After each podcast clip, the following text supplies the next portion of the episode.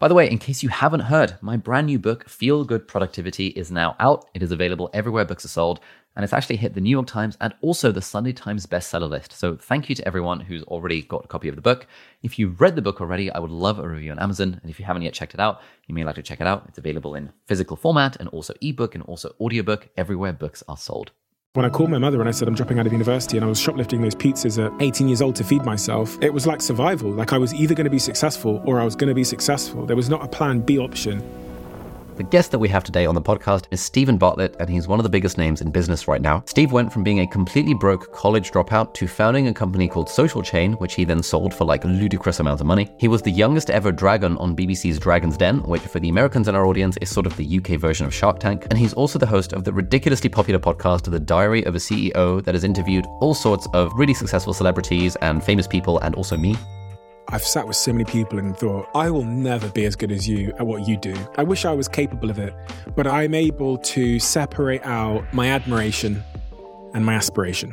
And Steve is also a successful author. He's written a book called Happy, Sexy Millionaire that I've talked about on this channel, and he's just released his latest book, The Diary of a CEO The 33 Laws of Business and Life. We talk a lot about the things that made Steven successful. I spent maybe three to four years working in call centers. I could have gone and got a more glamorous job, choosing a, a, job at that early age that was focused on my knowledge and skills is the reason why I was able to launch businesses and do well at a young age.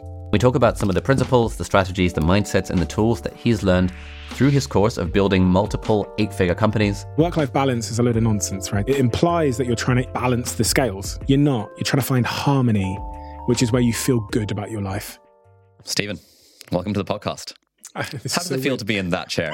this is a very unusual place for you to be. It's so weird. Genuinely, it's so weird. It's funny because before we started recording, I, I asked you, it, I asked you if my chair was lower because there's something about looking at this frame which I find quite daunting. Mm. Even though it's like my frame and it's my, you know, my backdrop, it's, it's daunting. But I'm I'm here for it. and I'm excited. Nice. I'm so looking forward to diving into into your story because you're normally the interviewer, and I've been wanting to ask you a bunch of questions for the last several years since we first met. Oh gosh, I feel like I've got I've got my chance.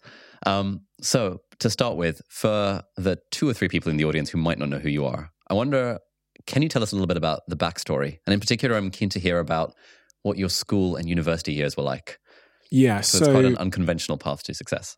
I moved to the UK when I was a baby from Botswana. I was born in Botswana in Africa. My mother's Nigerian, my dad's English. So my mother's black, my dad's white. They're very, very different people. Probably the total opposites.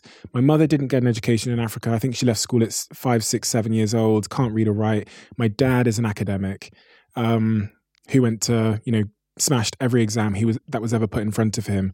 So I'm somewhat caught caught in the middle in many respects of who I am. We moved to Plymouth in the southwest, only black family and the poorest family in the area and in my school pretty much. Huge insecurity and shame. They stopped parenting me about 10 years old, which creates this huge void of independence. And in that void, I start experimenting. I learn a lot about myself and what I'm capable of. And that's kind of a consistent theme through my life. School I decide at some point, and I think because my two brothers, Jason and Kevin, are geniuses, that this implicit narrative that schooling grades will correlate to your outcomes, I believed it. And so I knew that going to school wasn't going to be the way that I got all those things that I wanted to get financial freedom, all the nice stuff in life. Um, so I gave up at about 14, 15 years old. I remember the conversation with myself where I realized it was going to have to be something else. And at the time, I was running these little experiments in school with businesses and they were working. So my thesis was when I'm older, these are going to be the adults with me. So the, the party that I organized, the vending machine deal that I did, these would be the adults with me. So I'll do that when I'm old. And that will be enough for me to get there. Go to university after being, so I was expelled from school um, by Mr. Let's call him Mr. T. And then I was unexpelled by Mr. Sprinkle. Mm. Um, he actually said this on TV a couple of months ago. He came on Would I Lie to You, walked down the stairs, and he said, On Would I Lie to You, um, he unexpelled me because I made the school so much money. I, I was doing lots of deals for the school the vending machine deals, the trips, the school trips, the parties. And then I was expelled again in the last, roughly in the last week of school um, for attendance. Wasn't wow. rude to anybody, always been well mannered couldn't couldn't do school, couldn't hand in homework, couldn't listen in class, had to fall asleep in every lesson. Go to university believing it'll be different. Last one lecture, drop out. Call my mum. Mum, I'm dropping out. She says, if you do, I'll never speak to you again. I say, I love you too. I put down the phone. We didn't speak for many years. Um, at least not, no sort of amicable conversation. Uh, and then started businesses. And then that's, um, for the last 10 years, that's been my life. 12 years, been my life. I've I've been watching your vlog recently, and yeah. you're constantly jumping from one thing to another. The to do list with like 34 items on it by like 11 a.m. That doesn't seem like the sort of person that can't like focus in school or doesn't want to kind of take boxes. Yeah, I think there's, and there's also often a misconception that I don't rate education because I don't love school or university.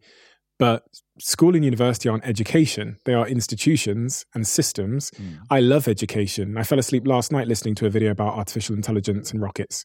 Right, I'm I'm a self-educated that loves education. If you zoom in on that kid that got expelled, what you'll also see is he stole the psychology textbooks because he was so interested in them, and he dominated the business class so much so that Mr. Hughes kicked me off.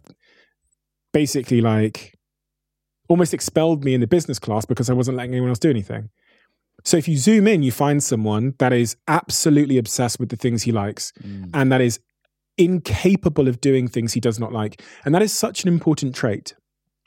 My, resi- my resistance to do things that I do not like, I think is such an important trait for, for us all to try and embody.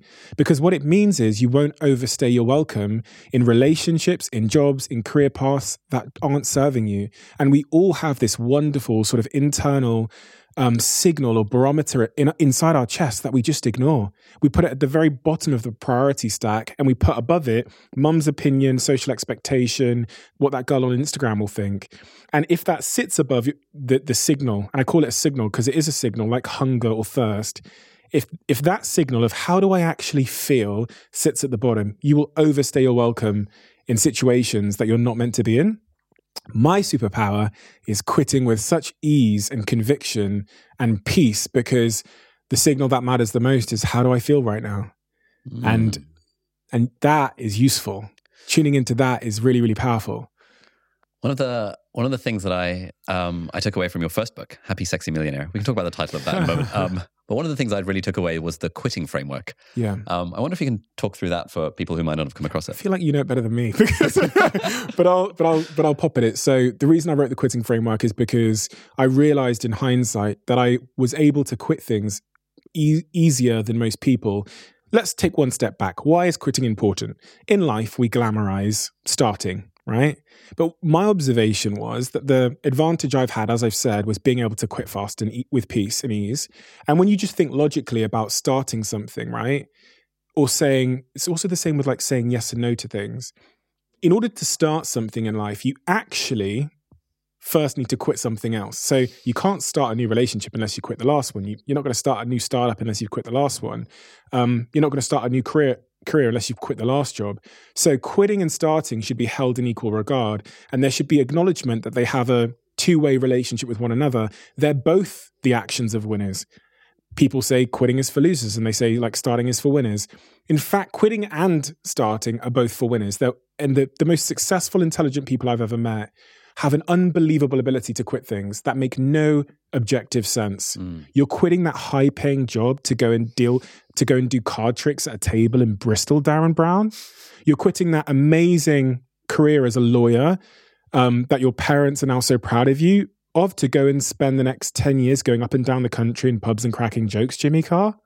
It just it objectively seems to make no sense, but subjectively they've reached a certain level of ease. So I I could relate to myself in the same way in the regard of if you look at what I've quit from like stop going to school because I realized that that wasn't going to going to be the, the, the paper that I got at the end of the process wasn't going to be enough, especially compared to my brothers. Quit university after that first lecture. Quit my first startup after two years. Quit my second one after about six years, um, and lots of little quitting in and amongst there. Um, why was I able to quit with with peace in at times when objectively you would think I was a madman for doing so? When I was leaving so much apparently on the table and so I tried to make a framework, a framework that other people could use to try and make their quitting decisions through.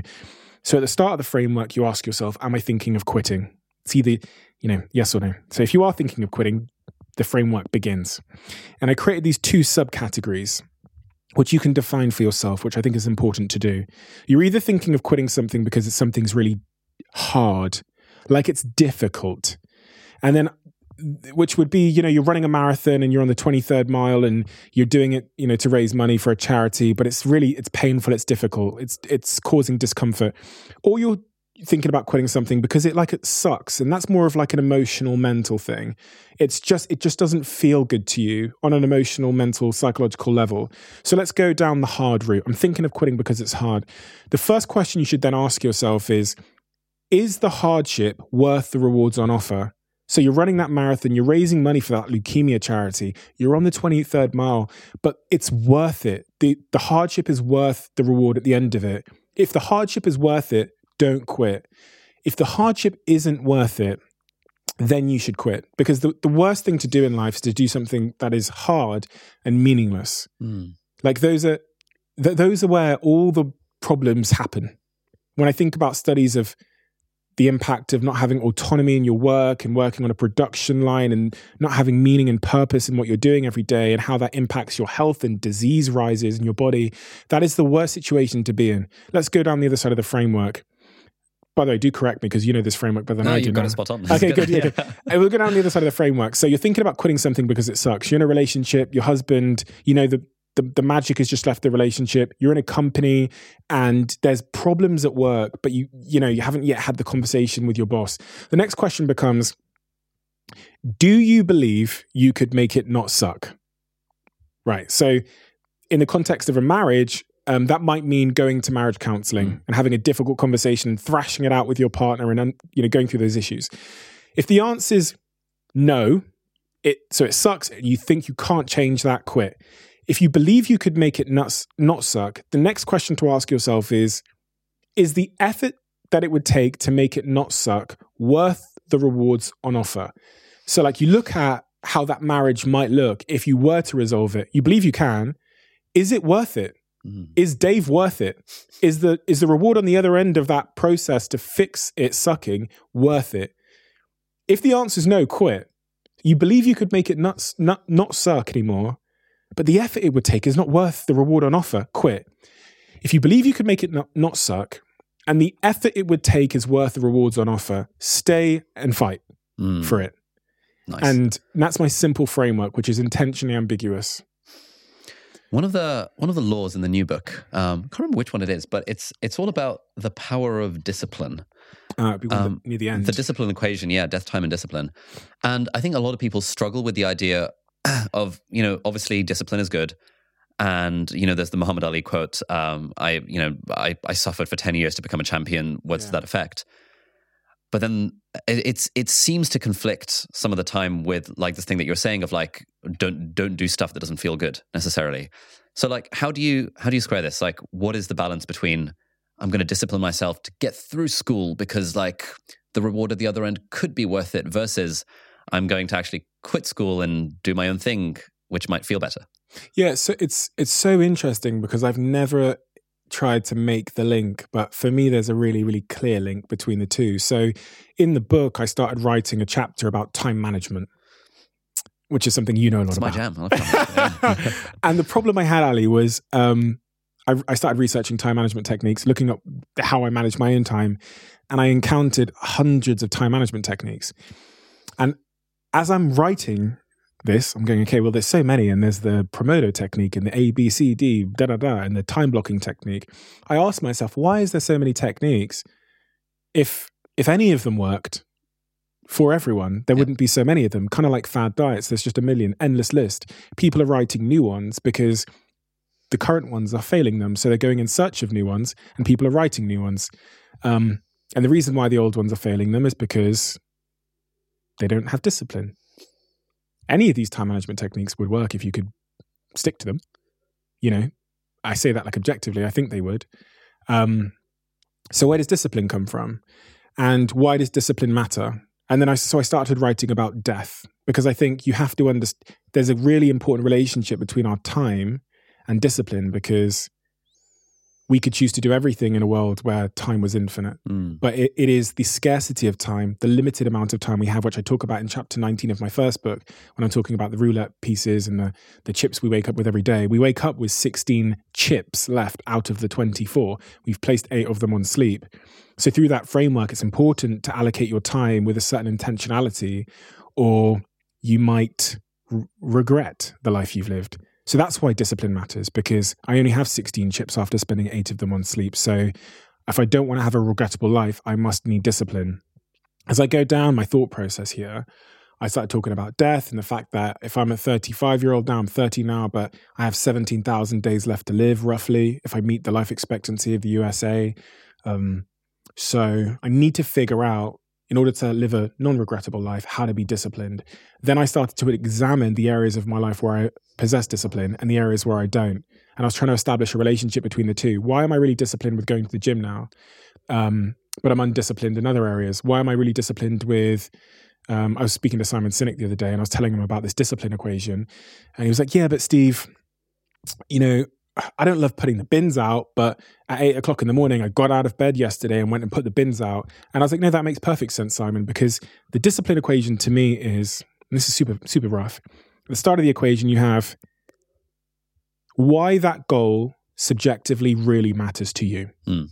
Like how much that goal really subjectively matters to you, plus the psychological I- enjoyment you get through the pursuit of the goal, Yep. minus the psychological dissatisfaction and friction you get in the pursuit of the goal. So if I put that in the frame of Simon Sinek there and what he said about getting out of bed at 8 a.m. because he could hear the bin truck coming down the road, I said to Simon, What is the cost of you not putting the bins out?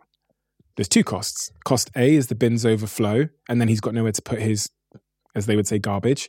Cost B is you can get fined. So the the reason for doing it is high at the start of the equation. Mm. The psychological enjoyment you get from it is is super low, right? And the friction is high, but the why is higher than all of it. So the equation still balances in terms of incentives for you to get out of bed and do it because the, you don't want to find an overflowing bins, and that desire is greater than the friction is. And in the context of me going to the gym, I didn't go to the gym for 27 years of my life. I couldn't find the discipline to do it. I was like most people, like I made the intention, Yep. I announced it to the world, I failed. And I did that for three years. I, I announced it to the world, I failed. And then the pandemic happened. And I watched as the world was torn apart because our health outcomes were linked to our fitness and our current health. And as I watched that in March 2020, through the screens and watched Italy be ravaged by this this pandemic and watched it come over from Wuhan and then start to creep through Europe, I realized very unforgettably that there is this tectonic plate called my health, which I'd never seen shake before. And I was witnessing it shake globally, vicariously. And everything I'm pursuing and care about actually sits on top of it. My girlfriend, my dog, my cat, my my businesses that I've built, my podcast, my everything I care about is on top of that. So the tectonic plate of my health is my first priority. If you remove my my my my health, you remove everything. You can take my other stuff. It doesn't impact. There's no relationship between them really. But the health is the number one thing, and that going back to my equation, you can see how that influences the equation. Suddenly, the reason, the why for the goal to go to the gym and work out was so strong that it outweighed the friction. And since for the last three years, I've gone to the gym 82% of the time, which is six days a week roughly. Um, and it's stuck. And it's now it feels to be effortless because the incentive structure is so clearly um, aiming towards discipline. Nice. Um, I really like that equation, and as I as I was reading it, um, I was thinking that second component, the um, the psychological joy of the pursuit of the thing, Yeah. that is the one that my whole productivity philosophy is based around. Ah.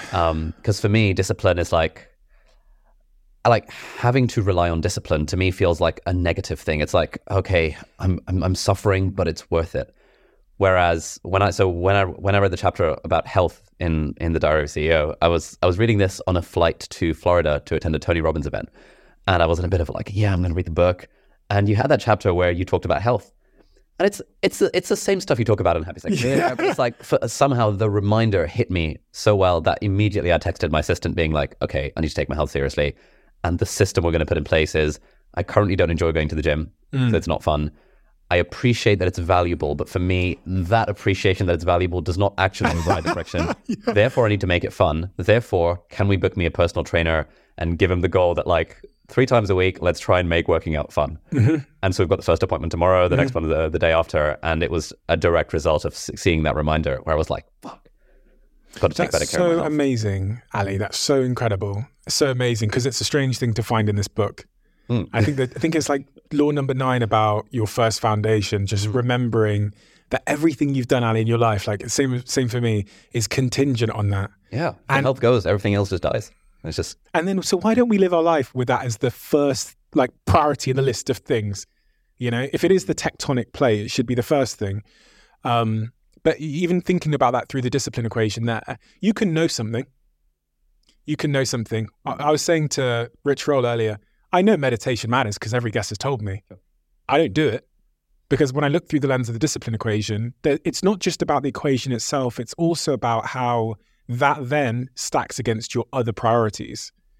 So you can have the equation can be in your favor, but in a world of finite time, there might be other things mm. that are even stronger in terms of forces of discipline. So mm. I know that meditation is good and I want to I want to do it, right? It's like there. The psychological enjoyment of it's maybe not huge. Mm. The friction's kind of high because it costs you time and stuff like that. And it's a bit hard to just think of nothing or whatever the, the process is. So it's like slightly in the favor of doing it.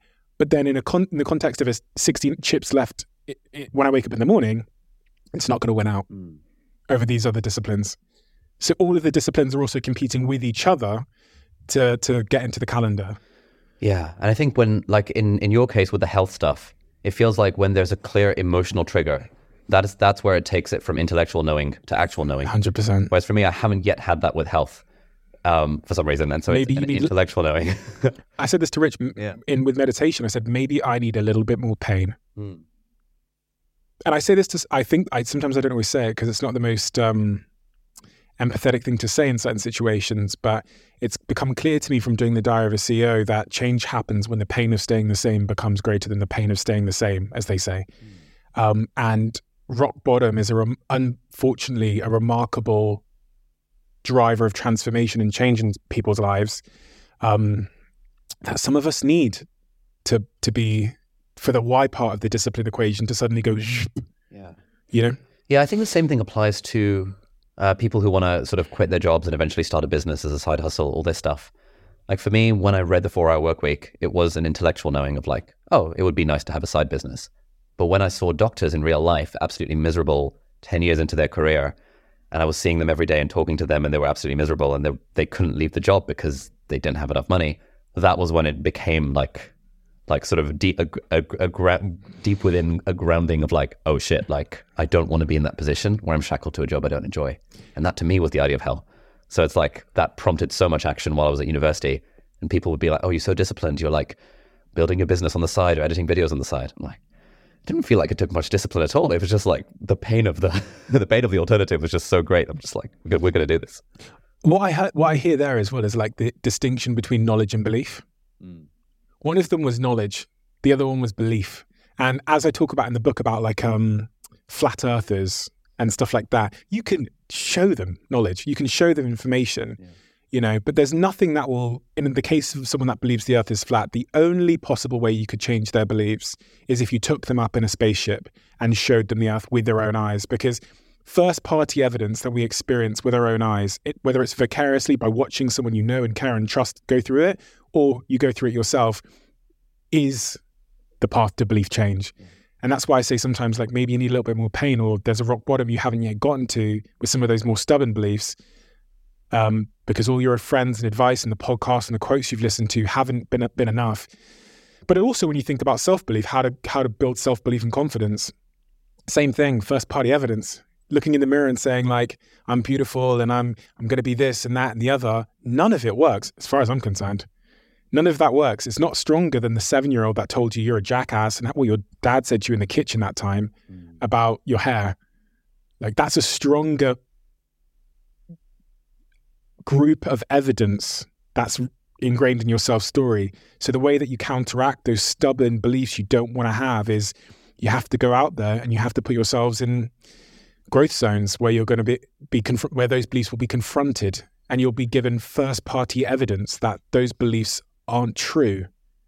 Knowledge isn't enough, unfortunately. Hmm. It is sometimes when the existing belief isn't super strong and stubborn. But if the super existing belief that, like, I'm a bad public speaker and I can't do that is super strong, then the only way to counteract it is with first party evidence, which you'll get from stepping outside of your zone of comfort.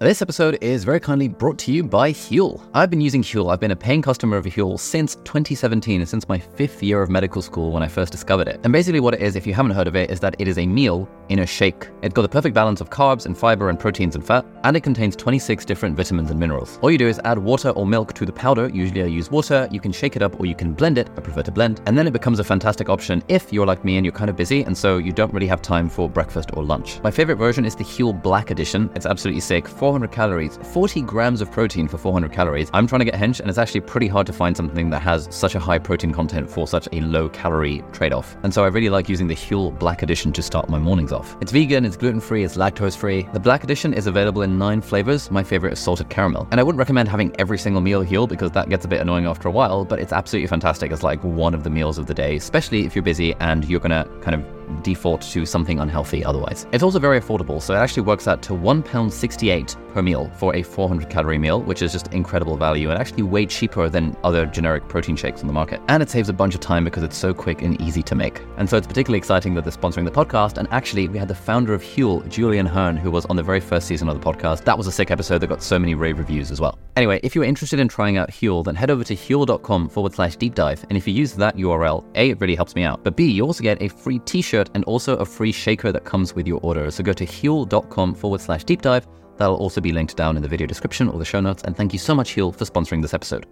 This episode is very kindly brought to you by Trading212. Now, people ask me all the time for advice about investing because I've made a bunch of videos about it on the YouTube channel. And my advice for most people is generally invest in broad stock market index funds, which is exactly what you can do completely for free with Trading212. It's a great app that lets you trade stocks and funds and ETFs and foreign exchange if you really want to. And one of the great things about the app is that if you're new to the world of investing, you can actually invest with fake money. You don't have to put real money in. They've got a practice mode where you invest fake money and then it actually tracks what the market is doing in real time time. So you can see, had I invested £100 into this thing, what would my return have been X weeks or X months further down the line? Once you've got some comfort with that, then it's super easy to deposit money into your Trading 212 account. You can use Apple Pay like I do initially, or you can use a direct bank transfer. And then once the money is in your Trading 212 account, then you can invest it in basically whatever you want. Now, if you're based in the UK, you might be familiar with the concept of an ISA, which is an individual savings account, which is basically a tax-free wrapper that you can put money in. You can put £20,000 in every year, up to £20,000, and it resets every April. And then all that money can grow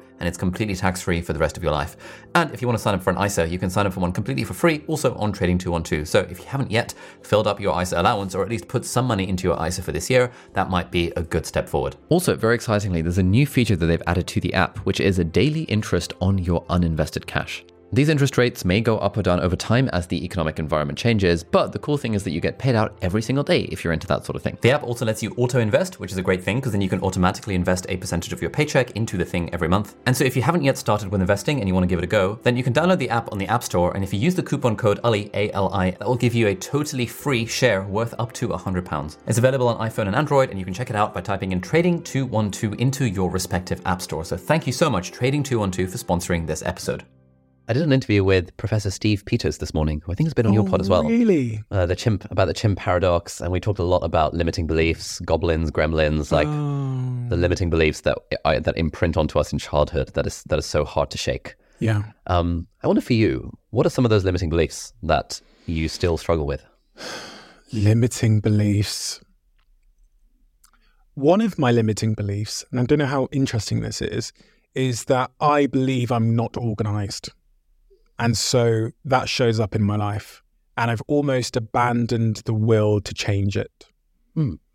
And as my life has become more optimized towards the things that I'm good at, there's less, if we think about the discipline equation, there's less reason to change it. There's less apparent reason to change it. So growing up in my home, it was a total mess. And the doors in my house had holes in them, like big holes in them, because just over the years, we just like, as you know, four kids in a house, parents aren't there, smashed up the doors. Um, it looked like the, the house of a hoarder.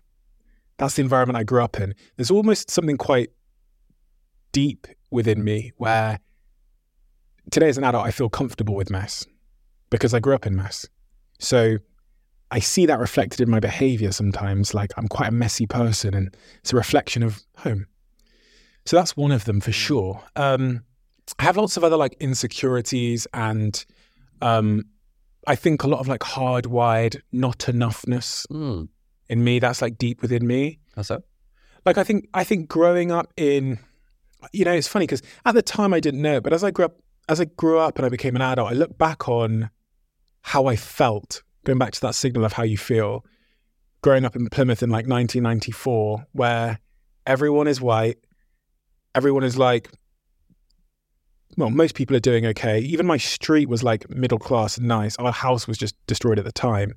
Um, and you understand the value of things by the context in which you see them. So, like on a menu, if there's three steaks, um, then you'll assume that the, the top one is delicious and the bottom one isn't going to taste good and it's cheap, and you'll therefore usually pick the middle one. If you remove the, one of those steaks decision making changes.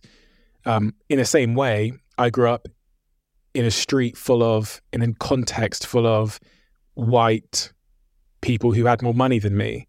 So, and had more money than our family. Like the shame of when my dad was dropping me to school in that van in the morning, praying that the traffic lights would turn red as far from the school as possible so that no one would see the car we were driving in or my family.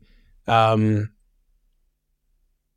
like all those things, you look reflect on those things and how like how enduring that feeling was throughout my life. Like no pretty much I think there was one kid. I think there's one kid in the like 16 years that I lived in that city, grew up, that knew where I lived.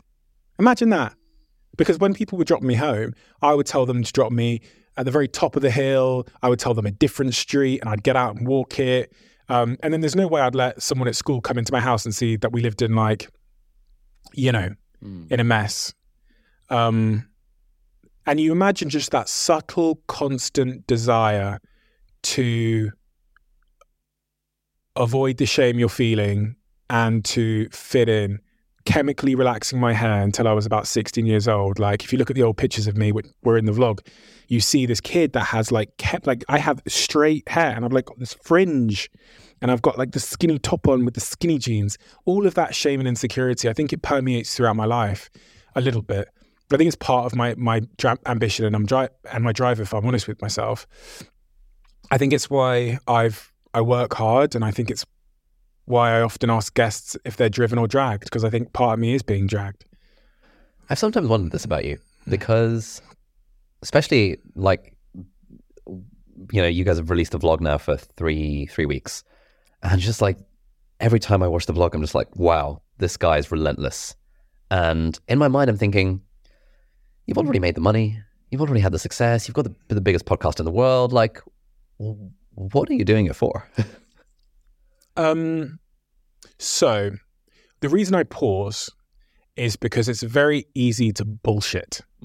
And I don't want to bullshit, but it's also hard to know the answer. Yeah. And I think most of us, we get used to giving an answer to that question. But what I care a lot about whether it's true or not. And so I think if I was to hazard a guess at the truth, I would say it's a multitude of reasons. I would say, on one hand, there's no greater feeling than doing something that people appreciate and adds value to someone else's life. There's no feeling like the feeling I experienced this morning when I walked into the office and the girl that grabbed me and said, I just quit my job. Literally this morning, I just quit my job. And I told my boss in that job interview why I was quitting. And it's because of your podcast. I listened to this particular guest and they helped me with this thing. There's no metric that actually feels like as good for the human being as that. The ego might love, oh, we hit 3 million, that million subscribers. It's funny, I walked into my team that day and go, I realize none of us care that we hit 3 million subscribers. I also don't care. It's important that we use this as a metric to understand that we've done we've done well as a team, but I realize none of us care because we're like feigning we're feigning caring. Who cares if you hit 3 million subscribers? It's one more than 2 2 million 90. It's but it's nice to have milestones where we celebrate. That matters to me. It matters to me that we're creating stuff that's helping people. That really matters to me. On the other end, I do look at the metrics all the time, as I know you do. or at least you did. Uh, yeah, I've stopped now. Okay. okay. Well, I think we had a conversation where you, you, I remember very vividly you telling me that you were like, you used to be like really obsessed with it all. And it wasn't, wasn't great. it wasn't healthy. Like, So that's important that I do, I still have a bit of that in me where like, it matters to me how the episodes perform in terms of numbers. I don't know, I don't know why, but, um, it does. I want the episodes to do really well, and I want I want things to grow and move forward and get bigger. I want that. Um, maybe that's the shame, like the the kid again, trying to be enough. Um, why am I doing it? I believe in life to be happy, you have to kind of fulfill these five objectives in your profession. Number one, you need challenge, right? Things need to be, become incrementally more difficult to the level of appetite that you can take. That's why game in game psychology, every level gets harder. You, you're not going to do the same crossword on the same difficulty over and over again. You would lose motivation. Daniel Pink, his book is behind you, says this. They they do it in studies. If it's the same difficulty, people lose motivation. So when you're building teams, the the thing you've got to know as a CEO or as a founder is the depth of difficulty that every single member of your team is at. And if at one point one of your team members isn't challenged enough, they will quit. You're about six months from them asking for a meeting. Okay? So keep them one foot out of their depth. And I have this mental model in my head of all my team members. And I actually sat here this morning with one of them this morning at uh, 9 a.m. this morning, who I knew was too comfortable. And my conversation with her this morning was give me 48 hours. I'm going to return you to the state you were when we were working together in New York, where you were out of your depth, because I know that's what you need. She didn't articulate that to me, but I know it is. I know the reason why she's like, hmm, feeling. This is a, one of my companies, one of my, my one of my companies, is because she's not out of her depth anymore. Factor number two to be motivated and enjoy your work is uh, what I call the progress principle, sense of forward motion. It's one of the laws in the book as well. When they interview people in work and say, "What's your best day in work?" Harvard Business Review found it was when it was on days where people had a sense of progress. This is also what David Brailsford speaks to um, when he in- entered the British cycling team. Many people think of Sir David Brailsford, who took over that down and out British cycling team and made them the best to ever do it. They attribute the success of that to the fact that he cared about these 1% marginal gains. 100%. That is a huge part of it. But what Sir David Brailsford said to me, which I actually think is more important because it's the macro tailwind, is when we found those 1% gains, those small ways to improve something, making the water bottle one centimeter bigger, the pillow softer, the important part was the impact it had on people's motivation because, quote, we felt like we were going somewhere. Hmm. Humans need that sense of we're going somewhere. So if you're a CEO, one of the most important things you should always do, which I try and do a lot with my teams naturally, is constantly remind the team of the fact that we are going somewhere. It's a feeling in the room. And so David Brailsford told me that when he could get that feeling into the room of we're going somewhere, because those 1% gains are the easiest to find, it's hard to find a big gain in any pursuit. It's hard to, in what you do and what I do, finding those 100% gains, it's an accident. Mm.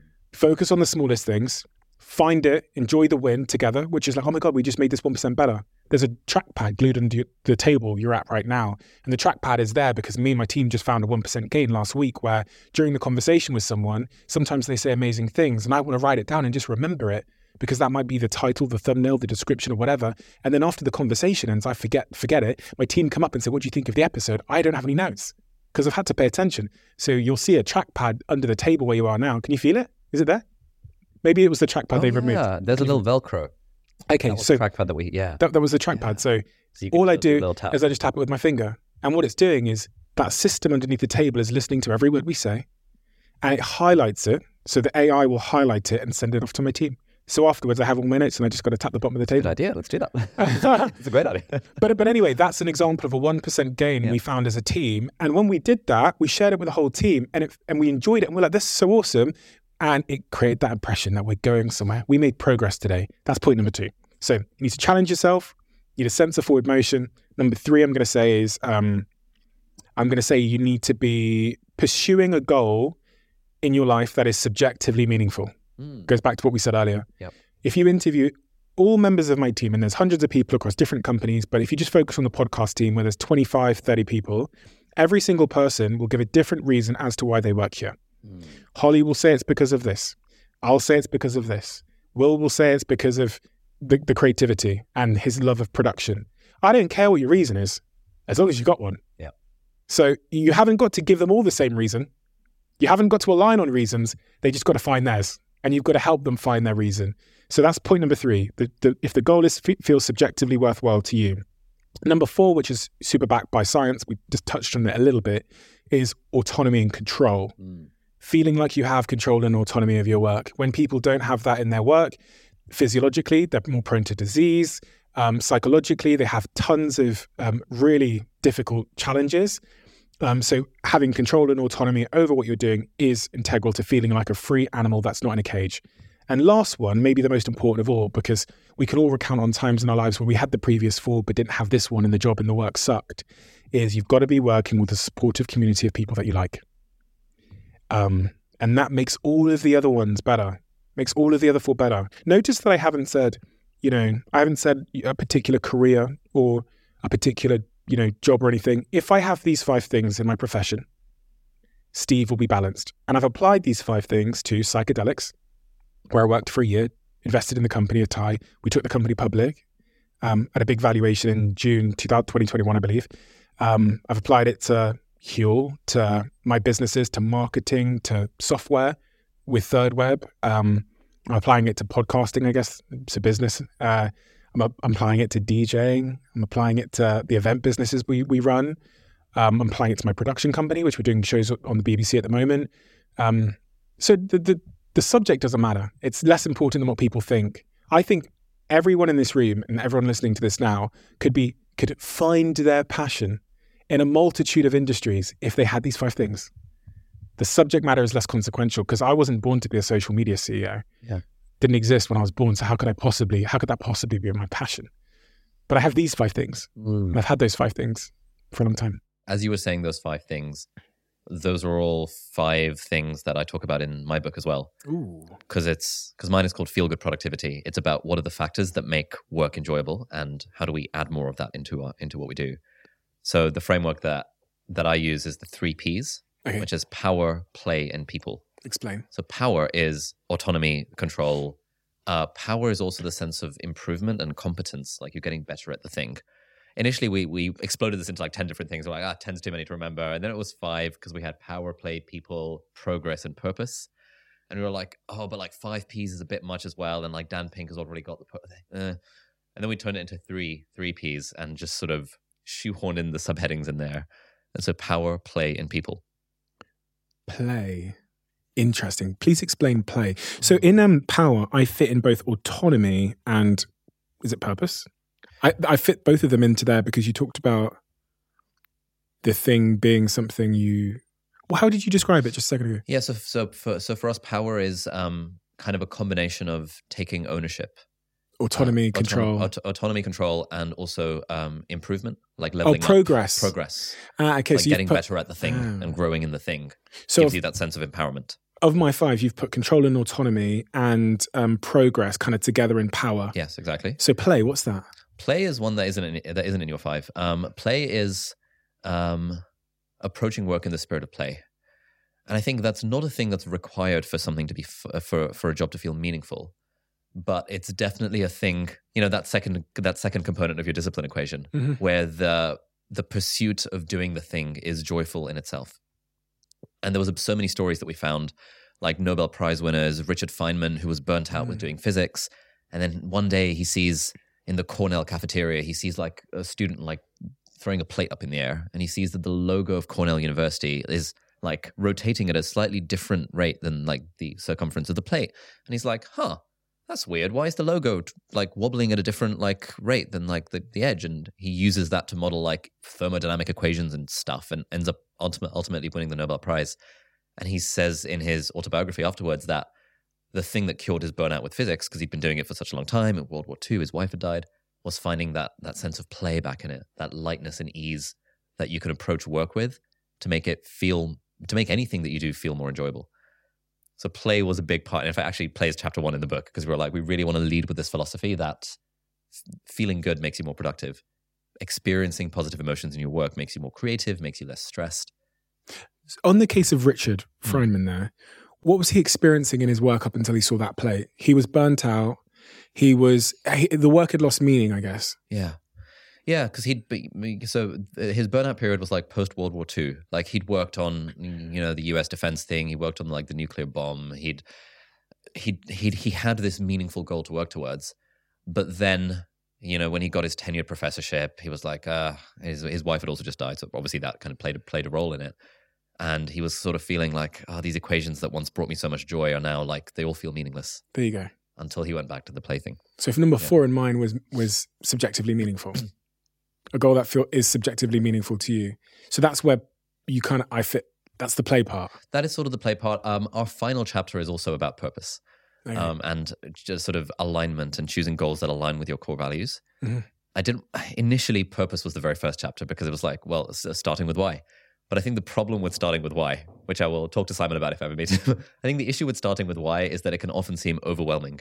If someone's in a normal job that doesn't feel that meaningful or purposeful, you tell them to start with why, and they're like, "Well, there's no there's no purpose beyond the fact that it's a job." And it's like I, I applied to 50 jobs, and it's the one that I got, and it's quite heavy to start with why in that context.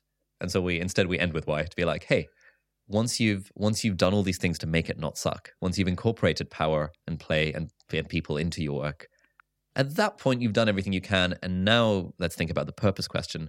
Self-actualizing, exactly. and if at that point it's still not working, then maybe it's time to quit the job. Okay. Um, and then people is your point about people. How exciting! So you've got power. Sorry, in the book you start with yeah. play. Play, yeah. Power, mm. purpose, people. Yeah. I love that. I, sh- I, sh- I, should have done alliteration. So stupid. alliteration makes things so much more easy to remember. Mm. Fucking. Okay, well, it's published now, so I'm fucked. it's a good book. I've just taken so many notes. I love. I love a highlight. Thank you. Which one was? You've read both of them, and yeah. it's very rare for people to actually read these books mm. because mm. people buy them and then they just don't read them. Like I'm mm. guilty of that. Which one do you prefer, honestly? I uh, hmm. I actually think they were both very good at different stages of my life. So okay. the so the two takeaways I took from from the first one were basically the the time chip thing, which I still mm. use, um, and also the quitting framework thing, which yeah. I still use. Yeah. Uh, what I took from this one was a reminder to take take better care of my health. The eleven or so laws you have about marketing were really helpful because I was, like, highlighting the shit out of them, being like, send to Jakob, send to Alison. this is super helpful. Oh my god, like friction, adding friction, yes.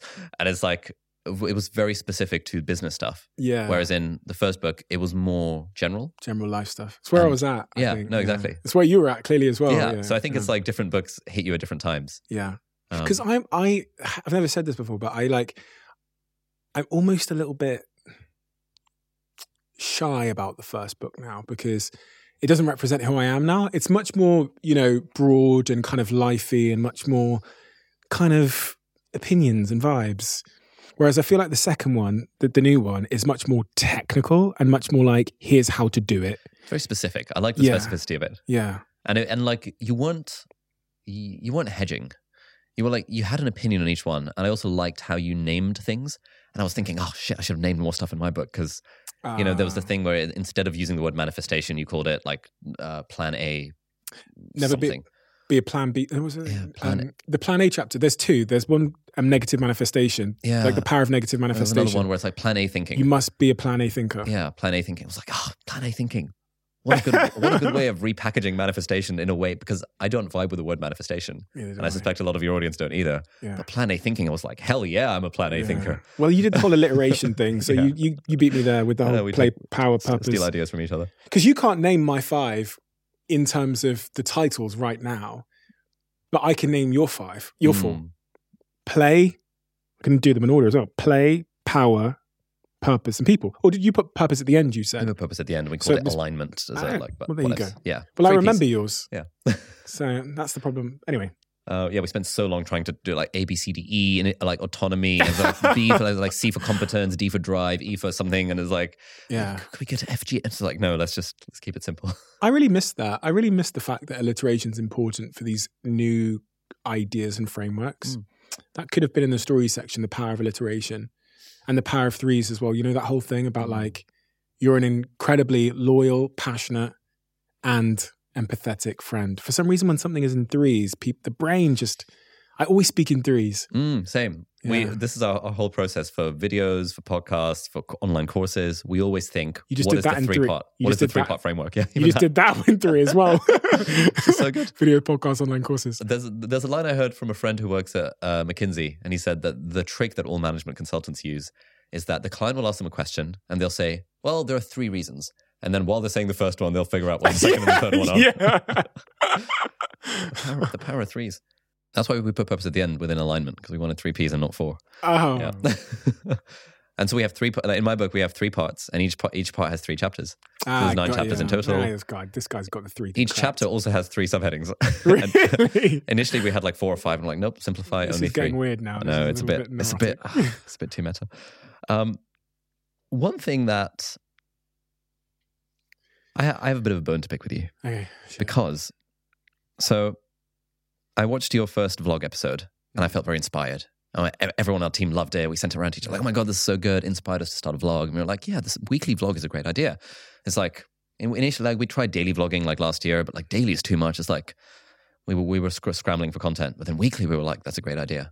And so we were very inspired after episode one, and then I watched episode two, and then I felt depressed because it was just too good, and I was like, ah, "Why should why why are we even bothering? Like, what's the point? Our vlog is going to be nowhere near as good as Steven's. Like, oh, it's fucking Dragon's Den. It's like it was like half an hour long as well. It's like normally Ars's stuff is really long, and if, well, if he was doing three minute vlogs, then at least we add more value. But so much value in that as well. And I felt that sense of comparison, and I felt like, oh, what's the point? And one of the things that you talk about a lot is, as everyone does, is uh, comparison. I think I think it was in the first book. Like comparison is the root cause of our loss of self esteem. Mhm. So I wonder if you can speak to that. Is is that something that you that you still struggle with? This sort of comparing yourself to others and feeling as if like, oh, didn't do as good a job as. Yeah. I hope I I now believe that I hmm, do I compare myself to others. Again, I want to pause to make sure we all do. I think that's the first thing I have to say is it's human too. And I've thought a lot about this actually. I'm just going to go on a little bit of a tangent. I'll come around the houses and come back.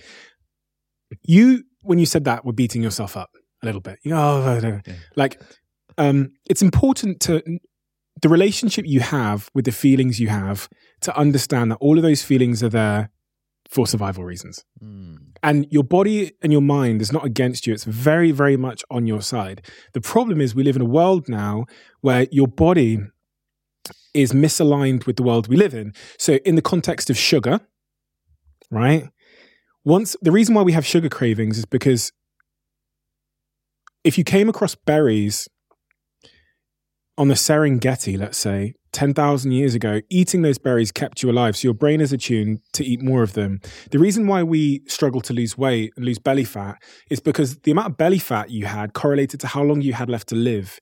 You know, so your body has this, the brain is trying to defend your weight. So losing weight is difficult because if you go for a big run, your body will then overcompensate with hunger and make you eat more. So that's why they often say cardio is not a great way to lose weight. You'll just end up eating more.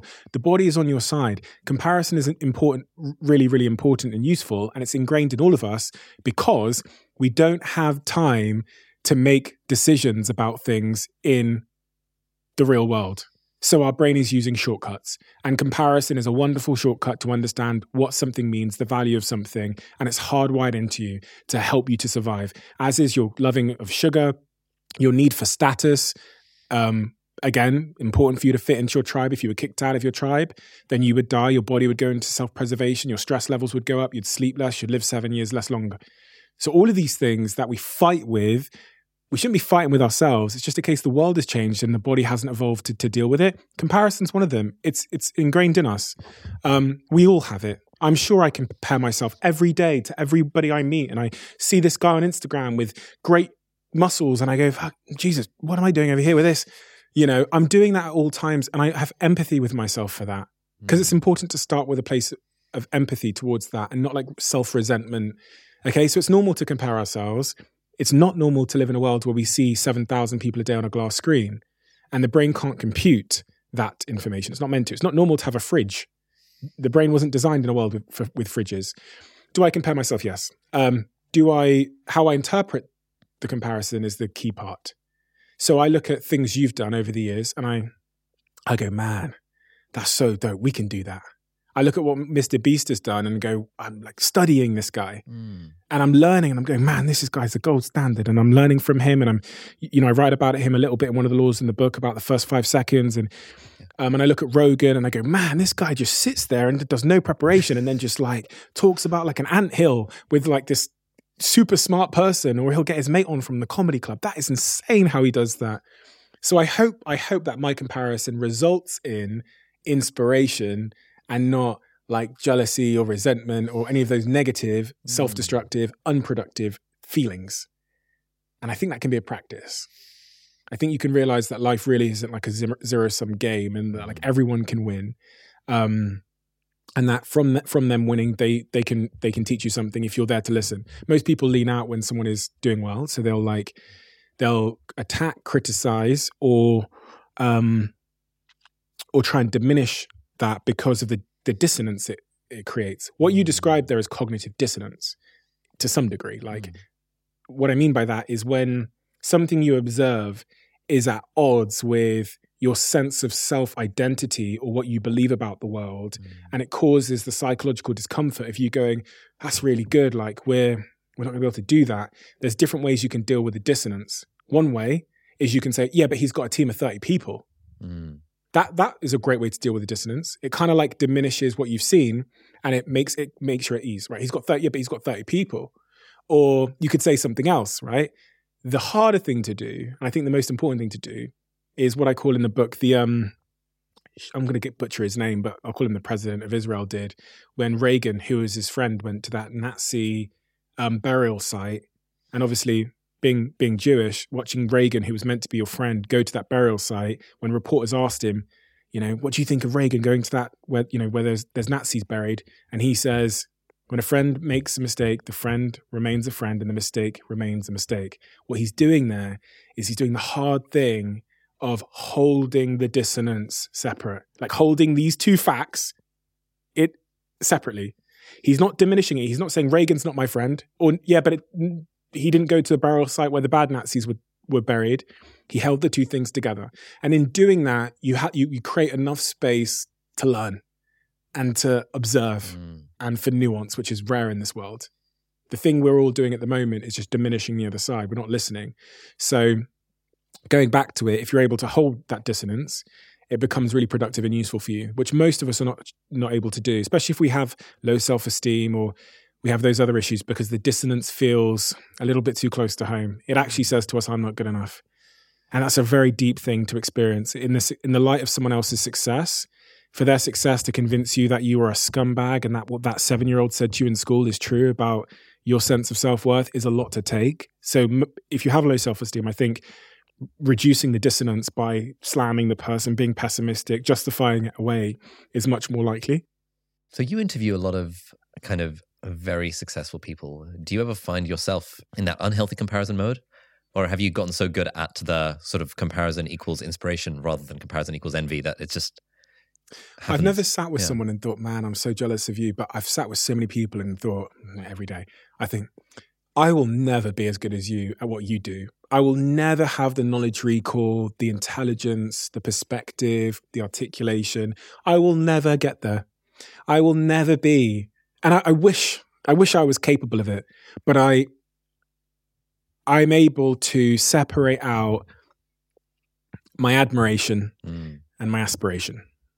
They are two different things which we Ooh, often conflate. nice. I can sit with someone and go, You're the GOAT, you're the best to ever do it, you're so much better than me at that thing, and also not then aspire to become them. Sure. Yeah. Um, and I think actually that's that's because I at this chapter in my life now, like I'm okay with who I am.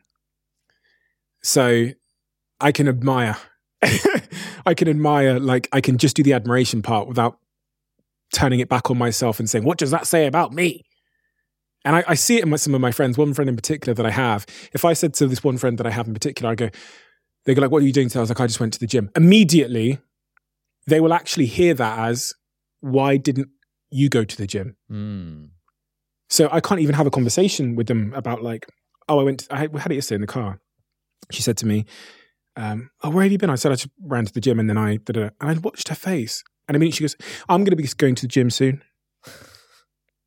And what, what in that moment, what happened is she actually she heard my experience and she heard my discipline or she heard my goal and it was it was so where she is in the, her life at the moment is she's quite self-conscious and she's struggling with self-esteem so she what she experienced was extreme dissonance which was why didn't she heard it her brain translated it to why didn't you go to the gym you're not good enough mm. what i said was i just been to the gym this morning mm.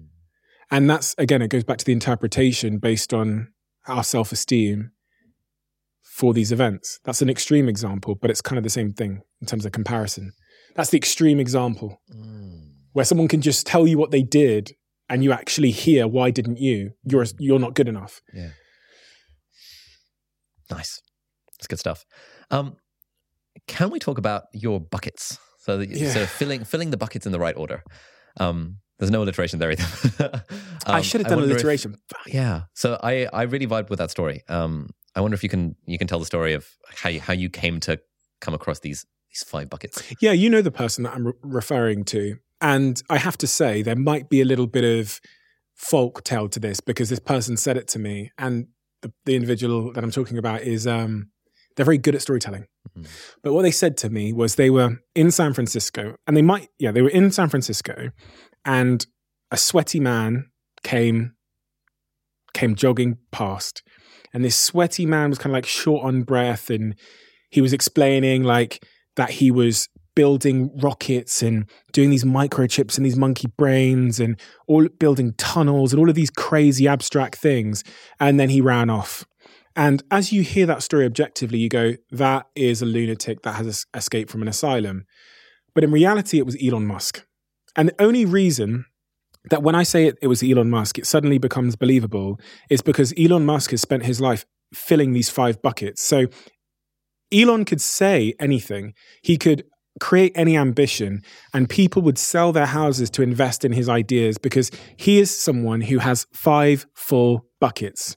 The last one of which is maybe in question, but five full buckets. The first bucket is knowledge.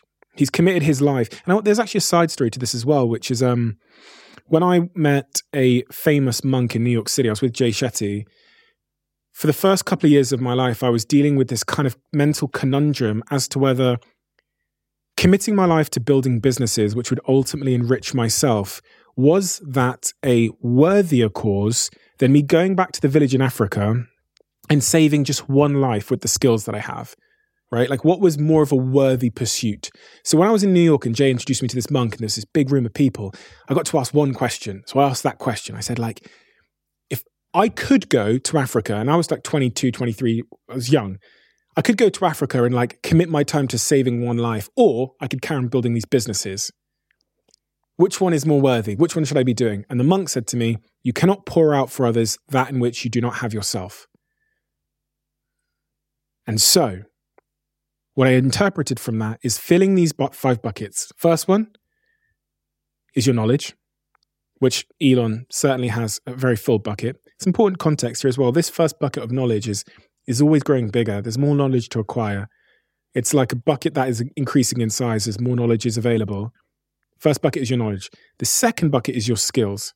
Nothing in life can ever empty these two buckets.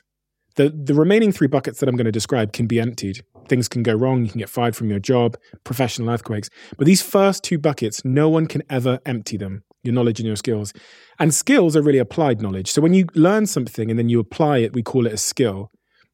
Is kind of what we've been talking about with like knowing something, but then doing it is completely different. You can read about exercise, but then doing knowing how to do the squats and stuff comes from the application of the knowledge, which is a skill.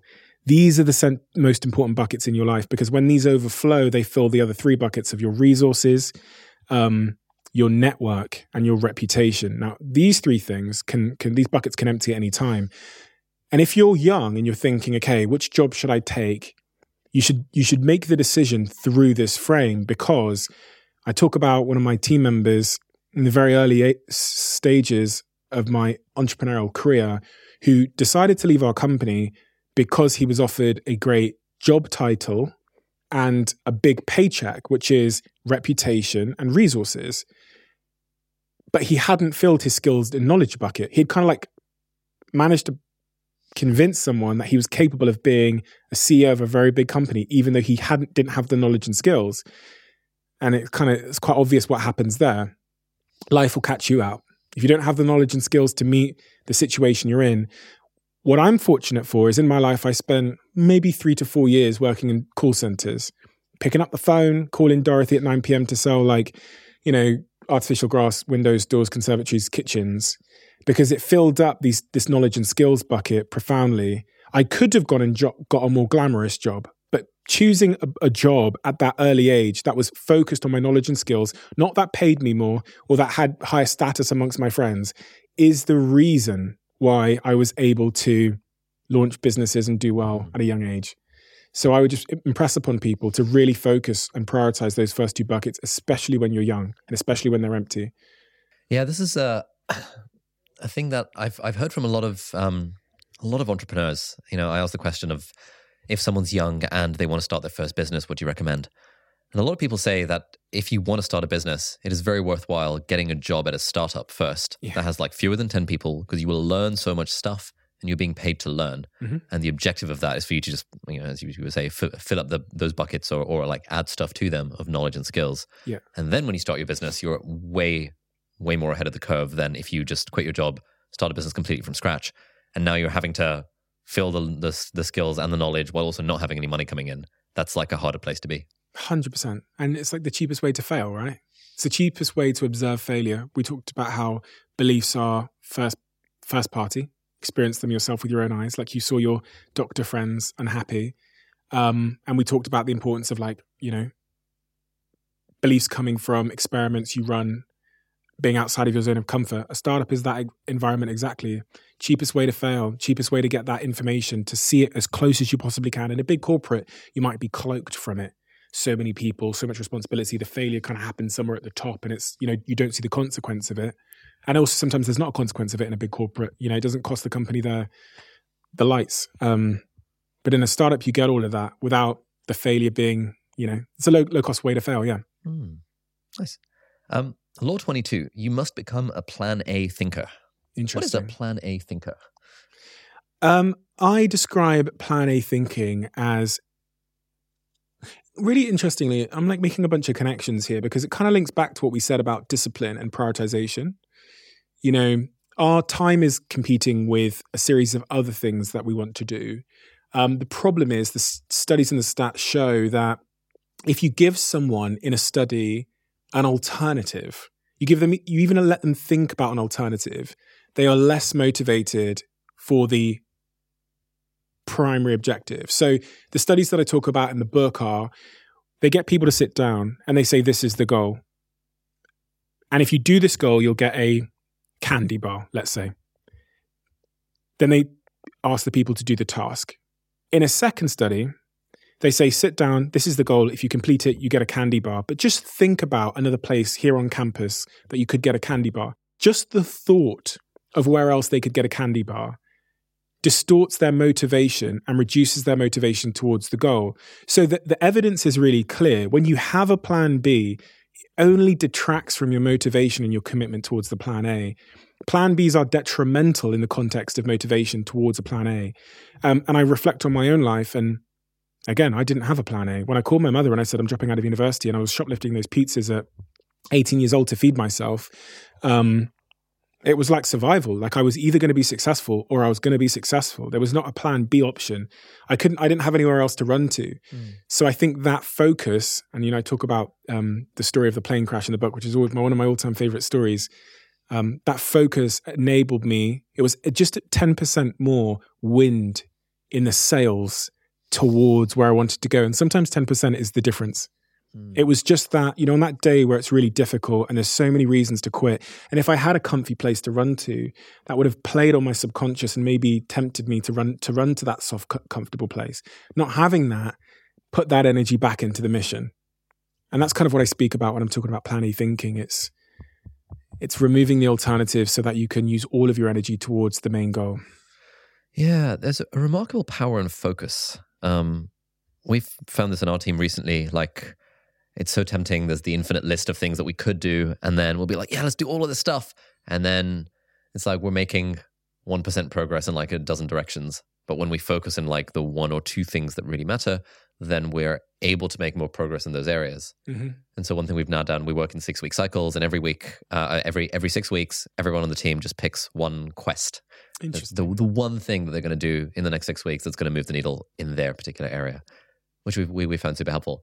Um, I love that. again, when, when I when I look at your vlog and, and, and see what you're up to, you're doing loads of different things. um, you've got the various companies, you've got the podcast. It seems like you're out at like random times of the night, three podcast guests in one day, and then Mm. like a three thousand people or like in the evening. There's a lot going on. How do you think about where you're spending your energy and focus? So I have to say that I'm struggling with it. Mm. So I think it's important because I think I think it's important to be honest. Like I've overextended myself definitely in my life. I've done I've taken on too many things, which probably means six to twelve months ago I said yes to things I should have said no to. I like deferred them to a future Steve who I didn't appreciate. I didn't appreciate the context he was going to be living in. So I've definitely overextended myself. Um, I definitely struggle with it. I can do it in bursts, but I can't do it consistently. I can't be consistently intense. Hmm. So this chapter of my life is very intense. I came off the back of Dragons' Den. Problem with Dragons' Den is it can take some my all my time away. So everything has to fit into the residual time, and the residual time isn't enough to record my podcast, to run the businesses, to invest, to do all the things I have to do within media and what- whatever else. So I'm struggling with it. Um, the struggle means sometimes I'm falling asleep at 3 a.m. and I'm like, I'm tense. I'm like, there's like an angst to me. Like I'm tense. My brain is da da da da. And then, you know, I'm trying to have a relationship as well. So I'm struggling with it. So I've, there's a problem here. So I want, I want to say that because I don't want anyone to think I've got it cracked. Um, the important thing that I can do to control it is to have a clearer framework of, of what I say yes and no to, um, which goes back to our discipline equation thing and also goes back to this quitting and starting thing. Like you've got to be able to say no to a lot of things in order to say yes to them. Saying no and yes have an equal importance in life. And then the bigger overarching thing, which I think most people are aware of, is there's actually just a few, a couple of things that I'm, I should be doing with my time. And they tend to be the biggest things and the smallest things. Hmm, what do you mean? So, as a CEO of a company, there's two areas where you can act, where only you can do the thing that adds value. So it's like the big stuff, right? Like strategy and all that stuff. All the stuff in the middle, mm, everyone else can do. There's people that can do that. And then the small thing, and I say small because it seems small, not because I think it's small, which is going over to Berta's desk and saying, Happy birthday. Coming from me, that means a lot to Berta. I realize that. Hmm. And no one else can go over to Berta's desk and say happy birthday from Steve and create that same impact that I have on her, which is like letting her know that I know it's her birthday and it matters to me and that. So I do the really big things and then I do the really small things. And also within that, there's, I have like very limited amount of skills. And this is not me being like humble or whatever. I'm very comfortable with the fact that most things I'm bad at, maths, organization, I said to you, messy, operational stuff, process stuff. I'm bad at all of that stuff. I never do it. I never try. Finance related stuff, don't even look at it. Not my problem. Thankfully, my older brother works in my company full time now. So, and he's a math genius, as I think I explained earlier. But there's this little thing here where that's me. That's where, that's the thing that Steve is good at. And that should be the thing where I'm allocating most of my proverbial chips in a day, my 16 well, let's say I'll give nine hours, let's say I'll give 12 hours to work a day. My, I should spend those 12 chips in work doing that thing that only Steve can do, which is hard to explain, but it's kind of like linked to marketing. It's really an understanding of human beings and like, um, yeah. And visionary, vision stuff, like knowing, knowing, it's a philosophy thing. It's like, I talk about the, in the philosophy section in the book, like that philosophy towards work, which is, the 1%, percents, the experimentation, giving that philosophy to a team of people so that we, we, we find the right answers before other teams is my thing. Team culture and team philosophy. And then the marketing bits I'm good at as well. But nothing else. I don't need Yeah. to be good at anything else. Because you've got you've got the podcast, you've got Flight Story, you've got Third Web. You invest in a bunch Yeah, of companies fund, which um, require you to get input on them and attend board meetings and stuff. Like, Huel, you know, we do do a lot of. I'm on a couple of boards Yeah. that matter to me. Healing company. Um, I did ATAI for a year, the psychedelics business for a year, and then yeah, those are like my professional things that are occupying my time. And the Diary of a CEO, yeah, which Yeah, you said mean- at the start, which is like yeah, takes a lot of time.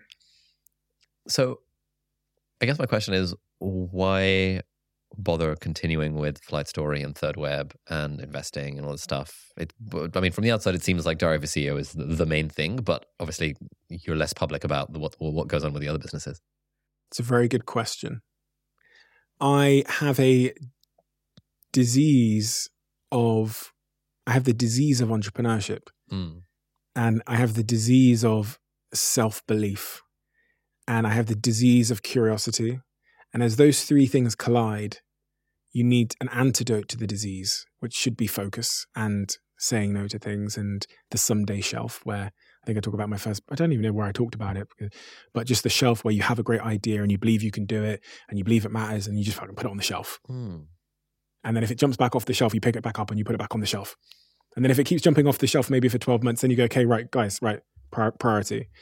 Um, so with that, with those three diseases, disease of entrepreneurship, the disease of self-belief, and the disease of curiosity, um, when things happen, I have a desire to build in, that in that area. So when the blockchain conversation began, I had a real desire to build. It's the same reason why I went into a, Thai Life Sciences and spent a year working on taking a psychedelics bit business public and learning about all of the clinical data around psilocybin and magic mushrooms and ketamine and ibogaine and what, going through all of the, that research paper and then figuring out how I could use that to tell the story of the mental health movement through the lens of psychedelics and constructing everything. I remember writing the script for the IPO video. IPO'd, it's worth 3.2 billion. And I was fascinated. This is what, when I was talking about these five principles of loving work, it doesn't matter the subject. Hmm. Subject is inconsequential. What matters is that, um, that I care. And that's why, because I have that disease. And sometimes I can't, I can't quell, quell it. So it turns into a company. Huh. That's what happened with Flight Story and Third Web. I, I love marketing. I love psychology and business. I used to steal the textbooks for psychology. And what is psychology and business? It's marketing. That's what it is. And with Third Web, I was fascinated by fascinated by the blockchain. So I built started a company there. Called the smartest guy I knew. Started chatting to him about it for six months, and then that led to Third Web. If you had, let's say, I don't know, an extra 500 million in the bank, Mm. to what extent would, how would, how would you Such change how you spend your time? Such a good question. Um, I would, I believe I would, and I might be lying to myself because we all bullshit ourselves sometimes. I believe I would stop. Hmm. Okay, so if it was right now, if you give me 500 million right now in the bank, um, versus I wasn't currently doing anything and I was starting from zero, two different answers. Sure. Yeah. Let me answer if I was starting from zero. Yep. If I was starting from zero and there was nothing in my life, there was no podcast, there was no businesses, third web flight story, all of it's gone, I would start a media company that does pretty much what Diary of a CEO is doing. Hmm. And I'd make it, um, I would have loads of podcasts all around the world with lots of different wonderful creators that I believe are making the world better and have important opinions to share. And I'd be running the, one of the biggest media companies in the world. Hmm. That's what I'd be doing. Because I say this because doing the podcast is my ikigai. Yeah. And so I would just do more of that. And for anyone that doesn't know what an ikigai is, it's a sort of Japanese phrase for when you find the thing that kind of provides you with the most fulfillment in life, when it meets these four criteria of, and I might butcher this, so help me here, Ali, because I know you know it. The first one is something you believe you can be good at.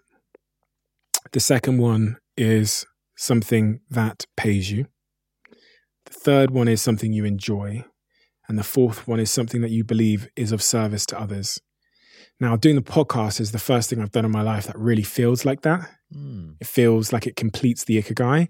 So if you gave me 500 million and I had none of these other things going on in my life, Yep. I would do more of that. Okay. What about scenario two, where you do have all the, all the other things? I would take the money Yep. and I would invest it into my companies. I'd back myself. I'd Mm. invest, I'd get 100 million today and I'd put it into Flight Story um, and make that the greatest marketing business in the world, the greatest sort of agency in the world. Take another 100 million, put it into Third Web so we win that game we're, we're playing there Yeah. within Web three. Um, I take 100 million. I put in Diary of a CEO. Um, and within Diary of a CEO, we have this really nice philanthropy charitable initiative. I'm doing this initiative with the Red Cross at the moment called this cash card thing. So I'd invest in that for refugees and disaster stricken areas. Yeah. I wouldn't need the rest. I, I, I don't know, put it in a bank or put it in a high So- growth fund. At this um this uh, Tony Robbins event I was at last week, it was uh, business mastery. How was you it? know, it was, it was really good. Yeah. Um, interesting, very interesting from a, like a meta perspective of like how he does events and stuff, but also some genuinely like really helpful like advice on growing businesses. And one of the main objectives of the of the event was to take people from being operators to owners, where an owner can have freedom, fun, fle- flexibility, can grow, the, can that their businesses can grow, they can build the empire, but they've got operators in place for their various teams and stuff doing the doing. Yeah. And one of the things he was saying um, was sort of splitting up people into three archetypes. There's the archetype of the artist who believes in the work for the sake of the craft. Yeah. There's the archetype of the manager slash leader. Yeah. There's the person who loves to build systems. And then there's the archetype of the entrepreneur who loves the thought of building something from scratch and taking risks and making making all that happen. And I very much resonated with the artist thing, where my answer to if I if I won the lottery, I'm like, great, all I'm gonna do is learn cool stuff and make videos about it because that's my ikigai. But it sounds like for you, if you won the lottery, you had like the, the, the lottery times five. It sounds like you're more the entrepreneur, and that you Yeah. you, you enjoy the idea of like building companies and taking the risk and growing them. Yeah, and I I'm I'm I'm an entrepreneur, but I I can resonate with what you said about the artist as well because if you look at the Diary of CEO live show, where we spent seven hundred thousand pounds and we made seven hundred thousand pounds, so we broke even. Um, it took several months of my life. There was no financial reward on offer, but I love music. Same reason I've I've started DJing a year ago, two years ago now. Um, and I love the creative element of creating something that makes people feel something. So if you observe what I do on a daily, if you observe the conversation me and Will, who produces the vlog, had last night, I mean, we were sat where you're sat, right? So we were sat there. And what I'm talking to Will about, I think, a lot is like the creativity, the story arc, the art, the, how I was talking to him about Dave at home, or like the 16 year old in Zimbabwe who clicks on the video and the experience and the way we want her to feel. And that's like one of the things that I do in all my companies is I'm I'm like when you see our trailers for the podcast or whatever, I'm heavily in Ant is the genius, right? Ant is a genius, give him the credit.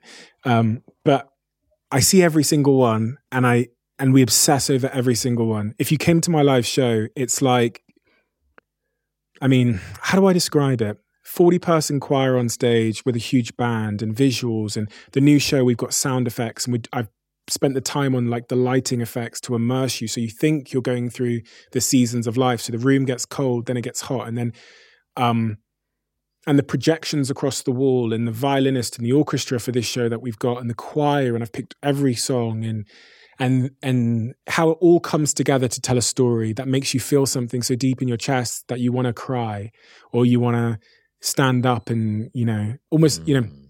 that's the stuff I love. That's the stuff I love, and it links to my d- love of psychology somehow. Um, I'm not good at like drawing or painting. Mm. So when I thought of artists, I thought of like drawing or painting or these geniuses you see, like Fred again, who's like da da da da da da, and is like a musical genius. I'm not that, but I love things. I love knowing how the things we create impact humans at a profound and deeper level. If that's creativity, if that's what artists do, then I can resonate with that. Um, when, when I look at Elon, I see like an engineer entrepreneur. When I look at myself, I see someone that like loves music and and the way that you can change a story arc to make someone feel something, um, and to move them in a way. So my team know it, like titles, thumbnails, uh, trailer stuff, story arc of the episodes, any video any of my companies have ever made for any announcement ever. Um, I do the storyboard. I do, you know, and he's laughing. My, Will is laughing at my team because I'm like obsessed with it. Yeah. So whether I'm good at it or not is another question, but I love it. you know, whether I'm good at it is I don't know, but because art is such a subjective thing, but I love that stuff. And I actually, I actually never related to being a creative. I never thought I was creative ever.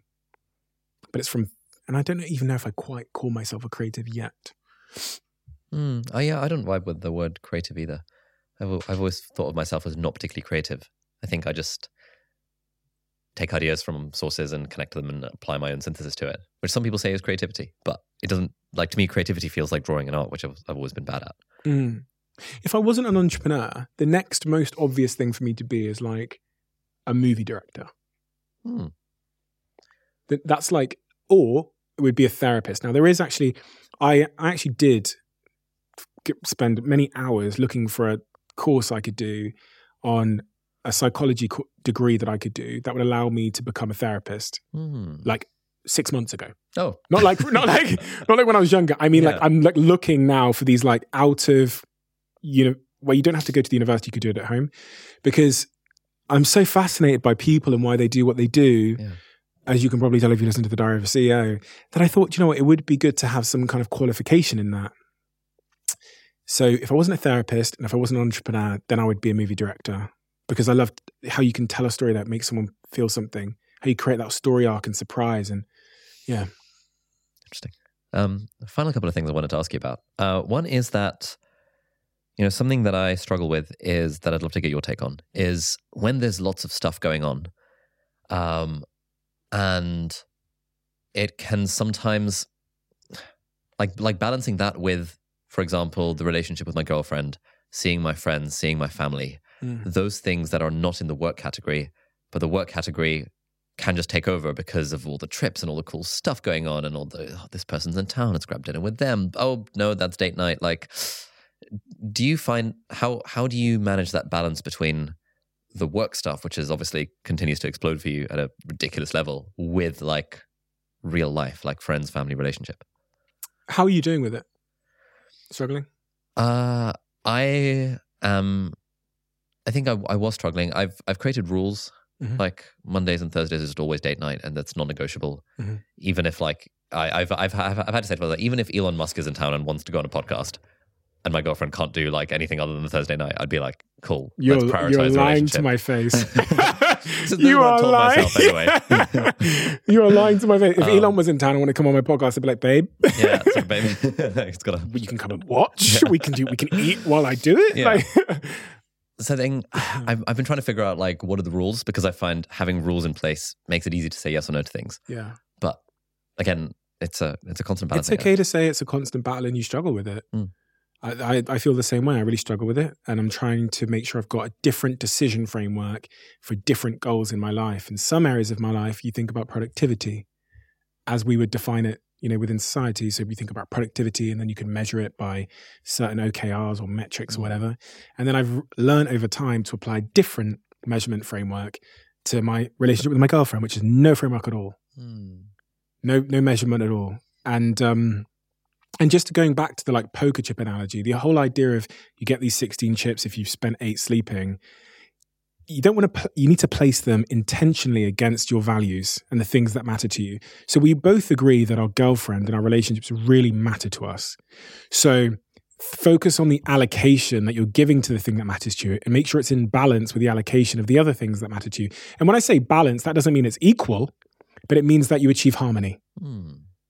so balance work life balance is a load of nonsense right? It's a load of like it's really unhelpful because it it implies like imposter syndrome is a really unhelpful frame it implies that you're trying to eat, balance the scales like 50 50 grams on each side. You're not. You're trying to find harmony which is where you feel good in this context. You feel good about your life. Hmm. you know you don't feel like you're sacrificing anything that's integral to your contentment and happiness. That's what i'm trying to do. I don't have balance at all. I'm not trying to find balance. I'm trying to make sure i'm in harmony with my relationship. And that is an ongoing dialogue and that's ongoing check-ins to make sure that harmony is there. Um, but it's a struggle and it comes in seasons. Is what a lot of people have taught me is that you don't have work-life balance you have seasons of life. And in this season of life you might be over-indexing or over-prioritizing this goal more.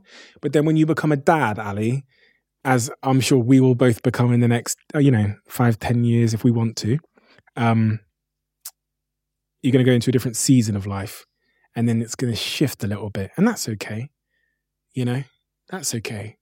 Hmm. And I would also, I think it's important because there'll be some people that are listening to this that are like happy workaholics.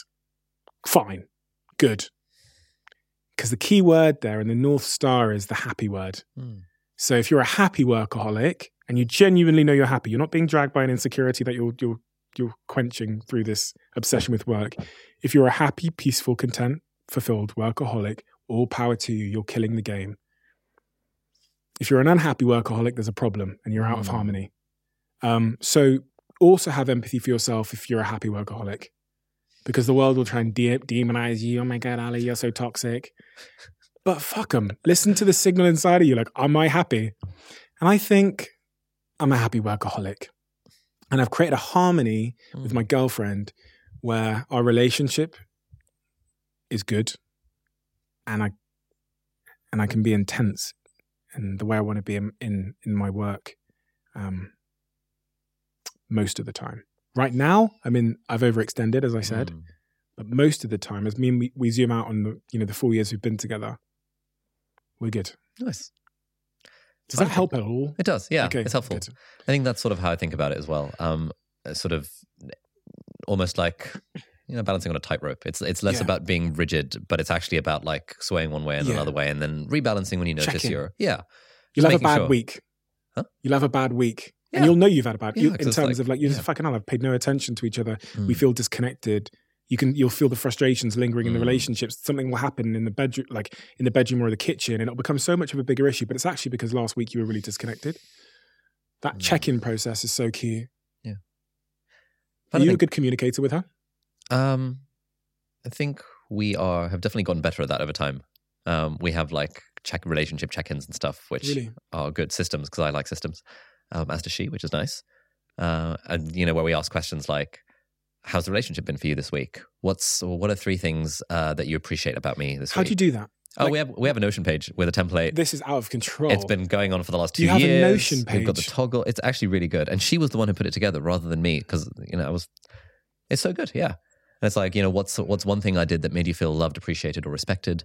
And then so the first half of the review questions are like you know the, the nice stuff, and then it goes on to you know what's one area in which you know you felt I did something that made you feel a little bit bad, even if it's really minor. You know, let's just talk about it. And in those check-ins, the stuff that would otherwise feel too minor to bring up day to day because it's like oh it's minor. It's like I'm not gonna bring that up. Mm. It's like those little things. There's a good chance to bring those little things up and to discuss them in the in the light of day.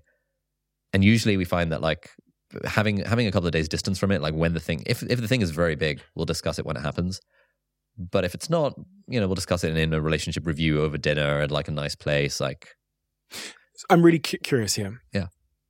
Who adds to the Notion document and when? Mm, so uh, we hit, so we it's a shared Notion workspace where Yeah. we're both on it, and when we know it's a review date, so Monday, so like every other Monday ish, we try and do that's the review time. In reality, it ends up being like once every three weeks or so. Um, so one of us will take the iPad or the laptop or the phone, worst case scenario, and then if it's a laptop or an iPad, I'll type because I type faster. If it's a phone, we'll just sort of pass it around and take turns because phones are annoying. But we find so we've we've got like the notes stretching back the last two years because we've been together for two years now. And it's it's it's really nice looking back and we sort of like note down any sort of major disagreement we have and call it a gate. Like, you know, there was I don't know, France gate and like Tenerife gate and you know st- stuff like that where it's like, oh, it's interesting to look back on these big arguments that we had and like the less the the takeaways from them to make the relationship better. So interesting. And then is there a conclusion to each question? So if you say, you know, you said this to me in the kitchen Yeah. last week and it really irked me because it triggered me in this way, Yeah. do you then write a conclusion next to it or anything? Uh, we write action points. Action points. Yeah, Okay. it's like in future, this is the thing. Like there was one time we went on holiday together. I thought it was going to be a working holiday because I was like, "Hey, I've got I've got my book deadline. This is a work holiday." She was like, "Cool, you know that makes sense." Turns out my definition of work holiday is I work 14 hours a day and we we grab dinner together. Her definition of a work holiday is we work for four hours in the morning and then we go and go sightseeing. We only realized that like five days into the holiday. And so our action point from after the conversation around that was, okay, before every holiday, we're just going to align on expectations. I was, I was chatting to Mark. Manson a few, a few weeks ago in LA, and he was like, because he traveled around the world with his fiance, and he was like, "Oh man, the main thing is just expectation alignment." Bro, that's life. like, dude, That's what Mo Gawdat, the thing, that episode that I did, the first one with Mo Gawdat, taught Yeah. me so clearly and profoundly. He said, we're happy when our expectations of how our life is supposed to be going are met. And from mm. that, you can deduce we're unhappy when our expectations of how our life is supposed to be going are unmet. So, met expectations equals the billionaire in Mayfair getting a medium rare steak when that was what she or he ordered. Unmet expectations would be he ordered or she ordered medium rare and it came, I don't know, bloody. Like, it doesn't matter the fact that you're in a, a super bougie Mayfair restaurant getting a, you know, Kobe beef A5 Wagyu steak. Unmet expectations, you get unhappiness. And you go to Botswana where I was born, hot bowl of rice, expectations met for some of the people back in that in the village that I was was born in. Um, uh, the objective situation matters less than the subjective meeting of expectations. Mm-hmm. Unmet expectations in work, in your team members, in your relationship, in yourself will will result in unhappiness and that's so important to understand because then you can influence it. You can work on as it relates to yourself. This is why gratitude is so powerful. Gratitude is for me it's like an adjustment of one's expectations. Um, I I have this really fond memory of getting. I'm not sure if I've shared this on the podcast before or, or somewhere else. Of this fond memory of I didn't get on a plane and fly other than flying from Africa to the UK until I was like 21. So we didn't do holidays in our family. The, the money wasn't there. And I remember getting on that plane when I was 21 years old with my business partner at the time, flying to Thailand in economy, and just being captivated by this concept of being in this tin can. And we were going to attempt to fly to Thailand. And I'm looking at the like safety manual and I'm like, oh, it's amazing. It's so such an incredible experience. I was so happy on that flight. Fast forward five, fast forward five years. I'm flying 50 weeks a year in 2019, flying, flying business in first class. And all I'm doing is rushing on the plane, throwing my bag up and pulling my laptop out as fast as I can before it takes off so I don't lose Wi Fi. And then that day, I, I encountered the lady next to me on the plane who's probably on like a honeymoon or something. She's like putting on the slippers and she's going, Dave, Dave, look at this catalog. And they give you champagne and she's picking it up and she's sipping it. And she's old me. And she's experiencing the joy that I used to experience when my expectations were exceeded. And nothing has changed in my life other than my expectations have increased. Yeah. And with that, out the door has gone my joy. So, what I can do now, and what I do now, is when I get on the plane, just before I step in, I touch the top of the plane and I take a moment before I step on and just remind myself of the absurdity mm. that I am I'm getting in this plane, we're going to fly it somewhere, and I get to sit in this comfy chair that reclines. And when they bring over the show, oh, that's so incredible. You can influence your joy if you manage your expectations. And, you know, as it relates to relationship, the curse of the, the source of all unhappiness in relationship is unmet expectations. Mm. That's you, the one. You could do something about that. Yeah. We need to compare more notes on this relationship thing there. Hey, I'll, I'll send you my, uh, my, my review template. Yeah. Please.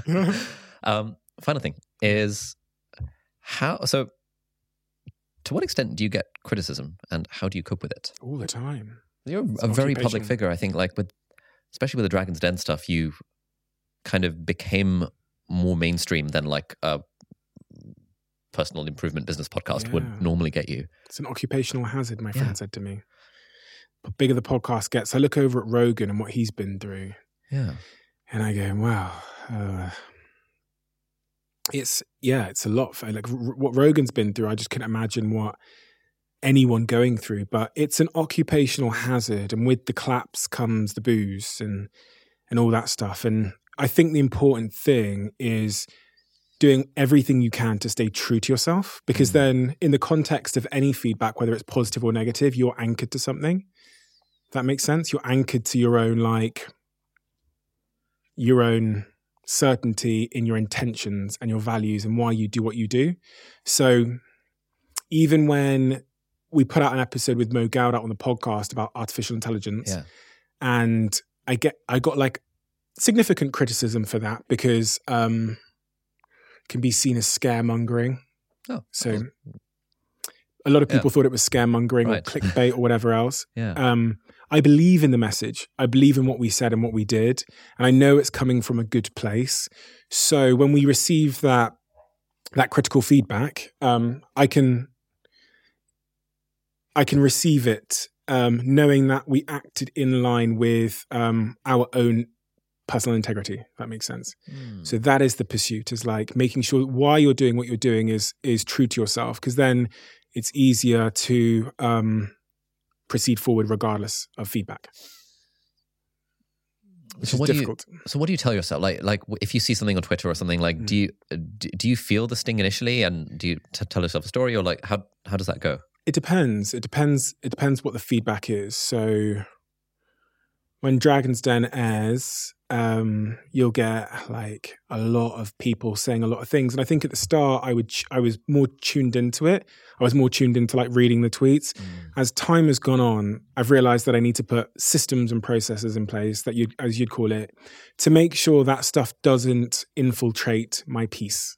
Mm. Which me, for me means don't read stuff, don't search stuff, friends don't send me stuff, yep. haven't searched my name in any search engine or any way you can search yourself in about a year now mm. um, and trying to focus on the feedback that you know is whether it's critical or positive the feedback you know is potentially valuable um, as much as you can yeah. and I, this practice is more increasingly important as like you reach more people yeah knowing where to look for feedback and knowing where not to look for feedback i guess mm.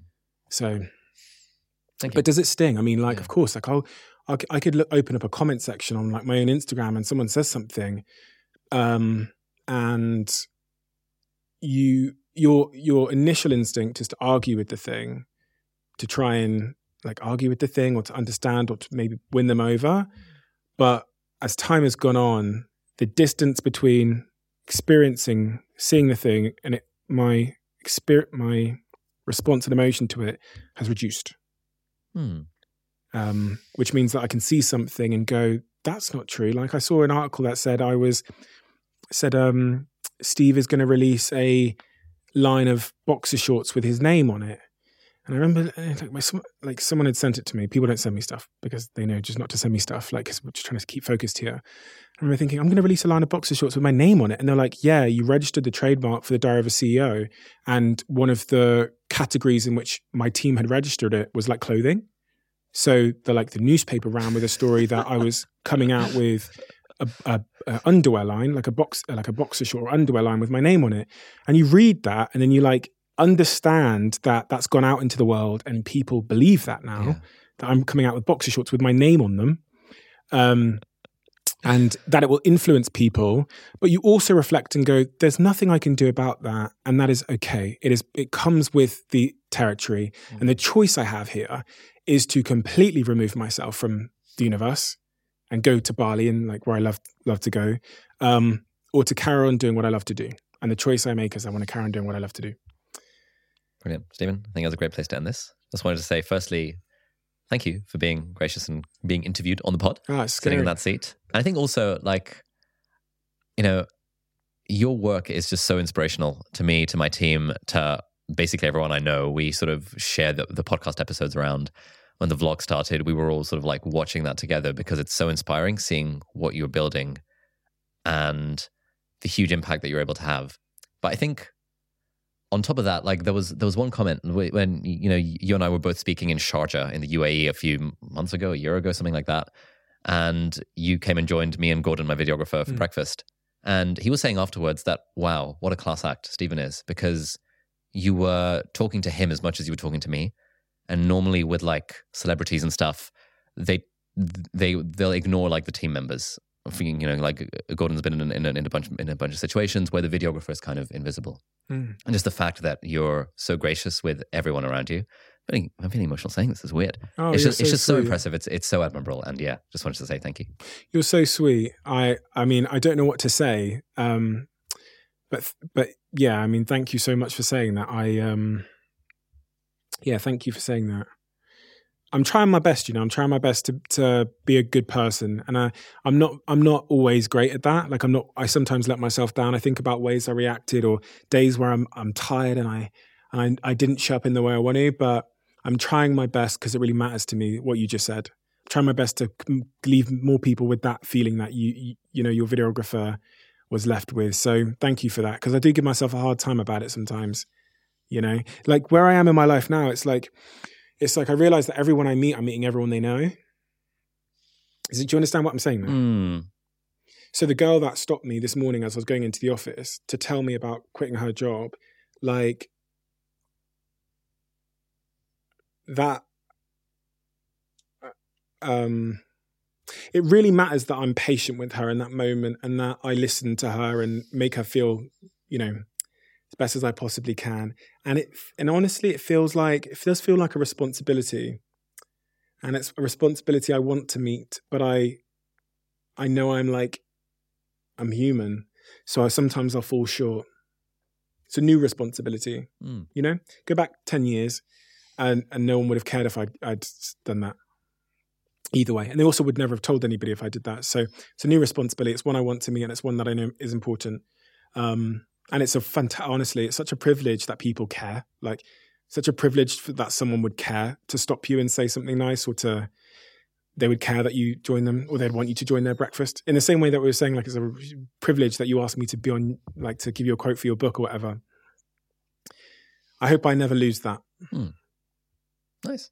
thank you i appreciate you so much Your, what you do is incredible and the way you conduct yourself is a with the, the grace you conduct yourself is a bar that i would like to meet so um thank you for having me on it's an honor that you would have me on and yeah your team are a reflection of how wonderful you are so as is usually the case so thank you and thank you for reading the books because Good books. you know no but thank you for that and you're one of those people that because i've not had much feedback on the book yet i'd love to know like that's why i asked you the question like what do you like about them and which one do you prefer i'd love to know more of that off camera so Mm.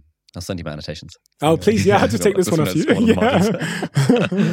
All right, good stuff. Thank you so much. thank you bro All right, so that's it for this week's episode of Deep Dive. Thank you so much for watching or listening. All the links and resources that we mentioned in the podcast are going to be linked down in the video description or in the show notes, depending on where you're watching or listening to this. If you're listening to this on a podcast platform, then do please leave us a review on the iTunes store. It really helps other people discover the podcast. Or if you're watching this in full HD or 4K on YouTube, then you can leave a comment down below and ask any questions or any insights or any thoughts about the episode. That would be awesome. And if you enjoyed this episode, you might like to check out this episode here as well, which links in with some of the stuff that we talked about in the episode. So thanks for watching. Uh, do hit the subscribe button if you aren't already, and I'll see you next time. Bye bye.